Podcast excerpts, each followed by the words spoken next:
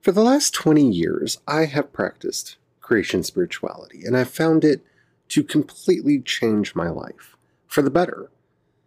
And I've done many tutorials on this podcast about various aspects of creation spirituality.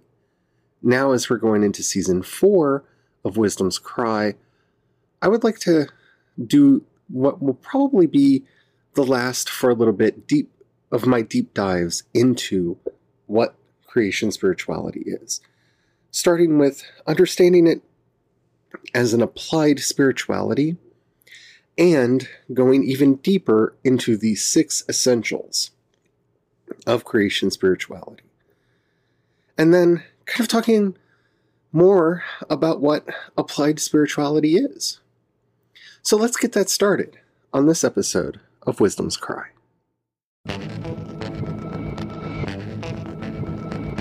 He is the creator and sustainer of all the worlds, whether those worlds are known or unknown to mankind.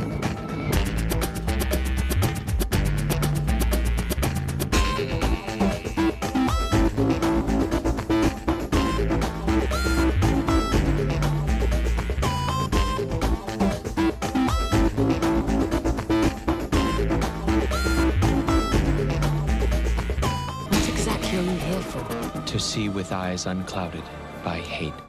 Does not wisdom cry and understanding put forth her voice? Hello, everyone. My name is Charlie. You might know me better as sci fi fantasy writer C.E. Dorset.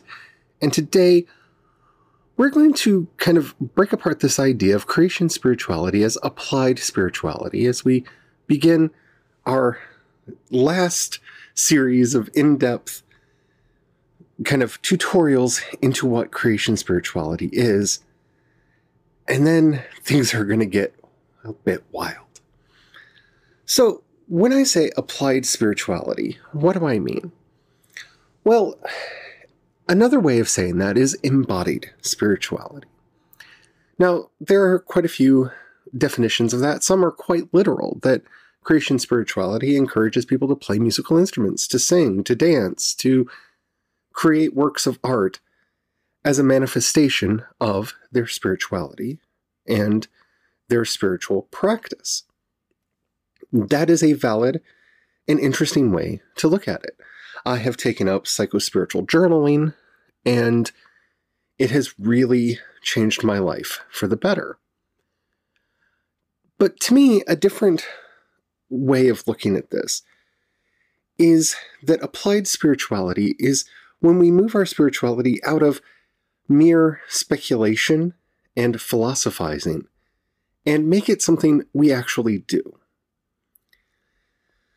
Since the uh, Enlightenment, I don't like using that term because I think it uh, really oversells what happens and undersells it at the same time. But during the Enlightenment, we demystified the world. We came up with this idea that everything was mechanistic and did our best to desacralize and despiritualize everything. Everything had to be demystified. And in some respects, that's important. Demystifying disease helps us cure disease. So definitely, definitely do that. But as far as some of the more internal workings of our lives, it has had a detrimental effect on us. Our emotional states, our passage through life, our experience with the various cognitive energies that flow through us, that has been hampered. And while modern psychology has arisen and through cognitive behavioral therapy and other techniques like that, have started rediscovering this idea that practice helps as much as pharmaceuticals, and sometimes instead of pharmaceuticals, though I am not advocating that anyone who is on any kind of medicine for a psychiatric condition should ever stop doing it without consulting their physician first. I would never, ever recommend that. M- many of the essential woes that face us come from a lack of spirituality. They do we are disconnected, and that disconnection creates a lot of anxiety. That anxiety creates worry and stress. That worry and stress leads to depression and other sensations. Now, that is not the exclusive path to there, and there are biochemical pathways as well, and those do need to be treated by medicine.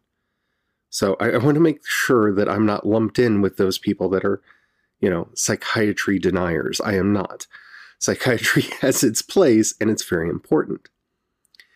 But one of the reasons we see this explosion of anxiety disorders is that we have disconnected from each other, from the world, and from our spiritual existence. Now, I'm not going to say it's a physical manifestation of the lack of godliness in the world because, oh, that reeks of fall redemption crap, and I'm definitely not going there. But when you feel and are taught and you believe that you are alone, that you are isolated, that you are a separate self, and that only you are responsible for everything that happens in your life, it is inevitable that those beliefs will create stress and anxiety within you. What I'm talking about here with an applied spirituality is that you learn to test all things and hold to that which is true. You actually start testing out these ideas. So when I tell you that, in fact, there is no separate self, that you are not the same person from moment to moment, and that your existence relies on a myriad of other factors that all feed into making you you. Well, for me at least, it helps me to feel connected and part of something greater. And through experience and through meditation, I have come to see that as an essential truth of reality. We are all interconnected. And that basic interconnectedness forms the basis of who we are, not only as people or as a culture, but as life itself. Without the plants and bacteria and fungi and even bacteria that go into producing and digesting our food, then we do not exist. It's important for us to start seeing even ourselves as communities because even though I may appear to be an individual talking to you, if it were not for the myriad of bacteria and yeasts and fungi in my digestive tract, I would not be able to digest my food to the best of my ability. I would start suffering from various ailments and, you know, eventually get sick and die.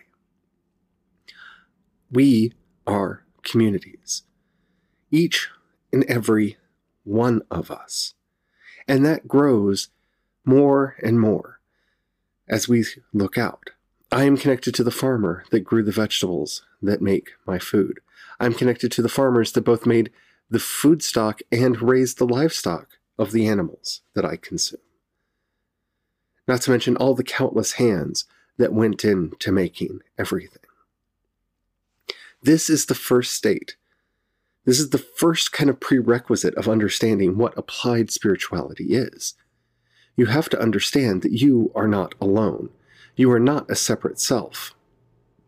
And then you begin to learn to actively see, to the best of your ability, the threads of interconnectedness between you and others.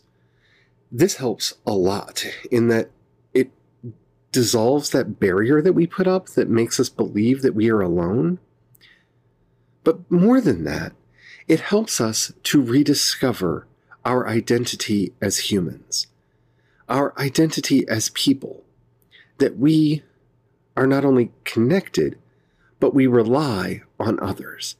And as such, we need to speak out with justice and compassion as our guiding stars so that everyone in the world benefits. Because what happens to one person does really affect me, even if those injustices are not done to me directly. And as we begin to see that, our, con- our connected spirit begins to enliven us and remove some of the worry, anxiety, and doubt. The more we help, the more we speak out, the more we at least educate ourselves on those subtle interconnections between us and the wider world, the less we will suffer from the illusion of separation, from the illusion of isolation. And it will help us defeat one of the great lies in the United States that people can lift themselves up by their own bootstraps, or that they can be an island alone unto themselves. Those are lies. In fact, the phrase to lift somebody, lift yourself up from your bootstraps was meant as a non-sex, non, yeah, nonsensical non sequitur that proved its insanity in its own statement. If you don't believe me, put on some boots and then try to lift yourself off the ground. That's the whole idea of pulling yourself up by your own bootstraps. You can't do it. No matter how hard you pull on your feet, you will stay on the ground. You might topple over, you might fall, but you're not going to fly up into the air. That's actually the original purpose of that sentence, and the fact that it's now being used to say that people should do that nonsensical thing shows the very problems I'm talking about. I've talked about this on the show before, but I feel like it bears repetition. When I talk about applied spirituality, I'm talking about exercising the five faculties, the five powers, and the five strengths. They are, in fact, the same five things, but depending on how they're used or in what context we're talking about them, which of the list of five we're talking about. They're faith. Now, faith is not what you tend to hear that it is. Faith is not the blind acceptance of things. Faith is the trust in things. So, if I were to tell you that you are connected to all others, hopefully I have engendered enough faith in you for you to go, huh, I wonder if that's true. That's it. You don't have to believe what I said because I said it, and you really shouldn't believe what I say just because I say it. So that's the first kernel of faith. Now, faith leads to effort. Well, if we are actually all interconnected, let's see exactly how we are interconnected. You could devise an experiment. You could look into it yourself and see how many people it takes to put a plate of food in front of you. You could look into the studies that show how crime affects all of us or how oppression affects all of us, even if we're not a part of the oppressed group. That's effort. You put in some kind of an effort. That effort should be designed to test the idea that you originally had faith in. Once you have applied effort, effort leads to mindfulness. Mindfulness is our ability to be aware of things and to understand them. Mindfulness is, as Thich Nhat Hanh says, a magic that is more powerful than we give it credit for being. And it is. And that's something we will be talking about a lot on this show in future. Mindfulness is not simply understanding or perceiving things. It is being with it.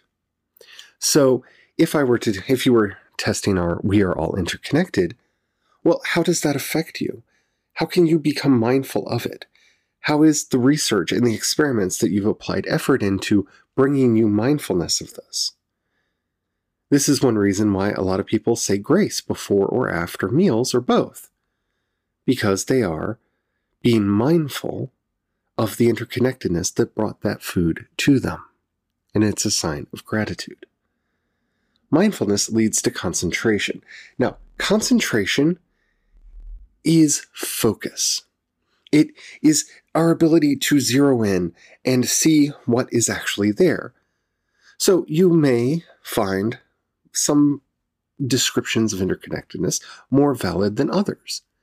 And that's okay, because in your experience, that is where you are in your spiritual path. And I'm not saying that you will necessarily grow out of them, but this is the important thing with all spiritual endeavors, and in fact, all endeavors in life, is that we only ascribe a probabilistic number, if you will, a likelihood that what we know is true.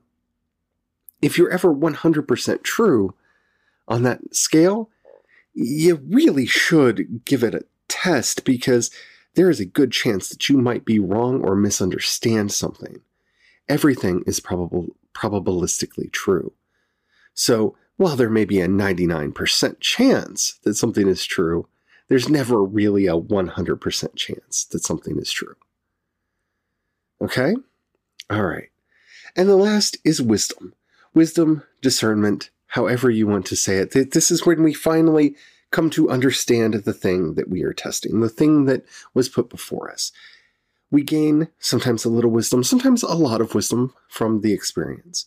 And from that, we are now able to go back to our faith and reapply what we have trust in. This is the basic engine of all applied spirituality. If I tell you 10 minutes of mindfulness meditation a day will affect your life for the better. Well, if you think that there may be some chance that I am right, well, that's the faith. You then apply that by actually doing 10 minutes of mindfulness meditation a day. That obviously brings focus, concentration to, to the event. It also brings mindfulness because you're practicing mindfulness. And then at the end, you'll have wisdom. You will understand whether or not what I'm saying is true because mindfulness meditation, while working for most people, is not effective for 100% of the population, and you need to do something different maybe some form of yoga or Tai Chi to bring you into that same mindful state. Maybe it's a dance, maybe it's painting. There are many ways to enter a mindful state other than just sitting and following the breath. And you need to find what's right for you. And this is how the process works. And that, in a nutshell, is what makes a spirituality applied. You see, the beauty of creation spirituality is while each of us come from a particular tradition, I have kind of a cross background in um, Kabbalistic thought and uh, Catholicism, because that's kind of where I came from. Um, I, have had some friends of mine that used to call me the Hasidic Quaker, which I, I find very funny and kind of accurate for my own spirituality and where it comes from. But I've come to the place where I am in all of these beliefs because of my ability to test them. I would share them with you, and I do share them with you on this podcast, and I'm going to be sharing them with you even more as we can go forward. But I would never say that I am 100% correct just because my experience aligns with the reality that I am explaining to you doesn't mean that your mileage will not vary. I find doing daily mindfulness meditation extremely important. I also call the archangels every night before I go to bed. Do I have to do that? For me, yes. I find it very important for my mindfulness and for my state of anxiety and for my own spirituality to do those two practices, for example. Will they help you? They might, but I would never prescribe them saying that you have to do them. If you do not call the archangels before you go to bed, terrible things will happen to you. No, I would never say that. And I would never say that nothing bad will ever happen to you if you call the archangels every night before you go to bed. Because that's not my experience. It's sitting in the presence of the holy ones that helps to give me a feeling of calm and peace. And that helps me drift off to sleep. And it helps me in a lot of other ways as well. And so I have found value in those practices because I have put them through the wringer.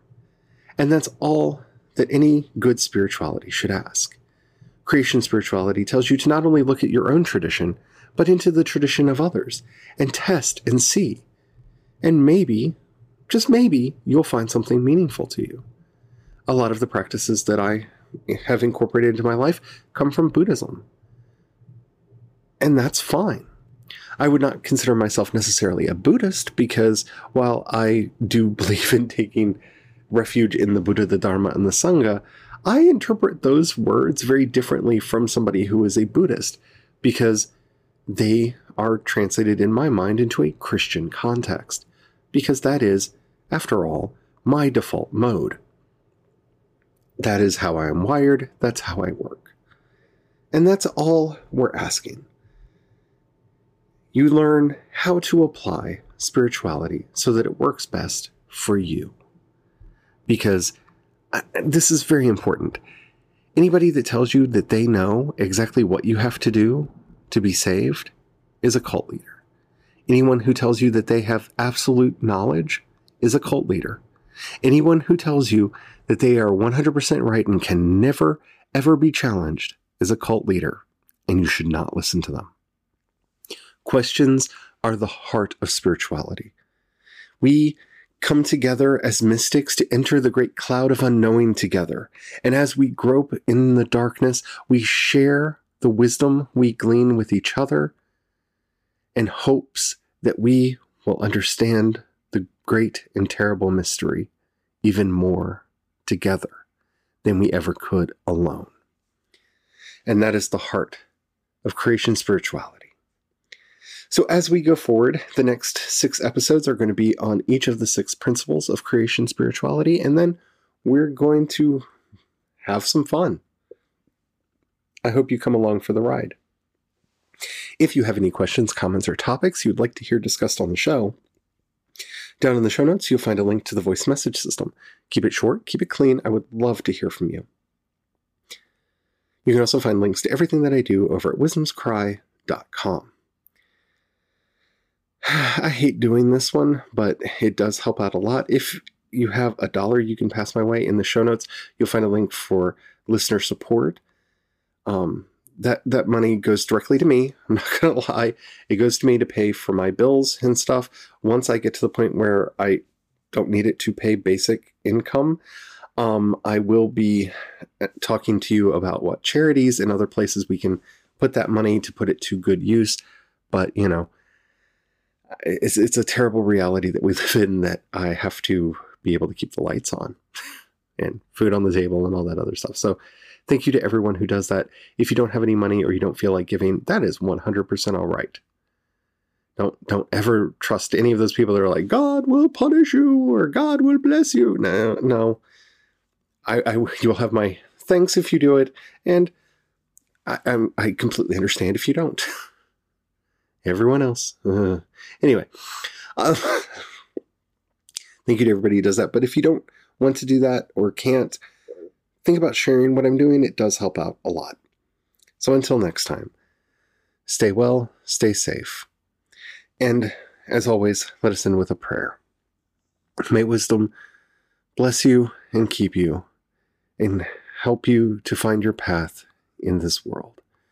May you be well, may you be whole and may you find your way home. In the name of Jesus Christ, we pray. Amen.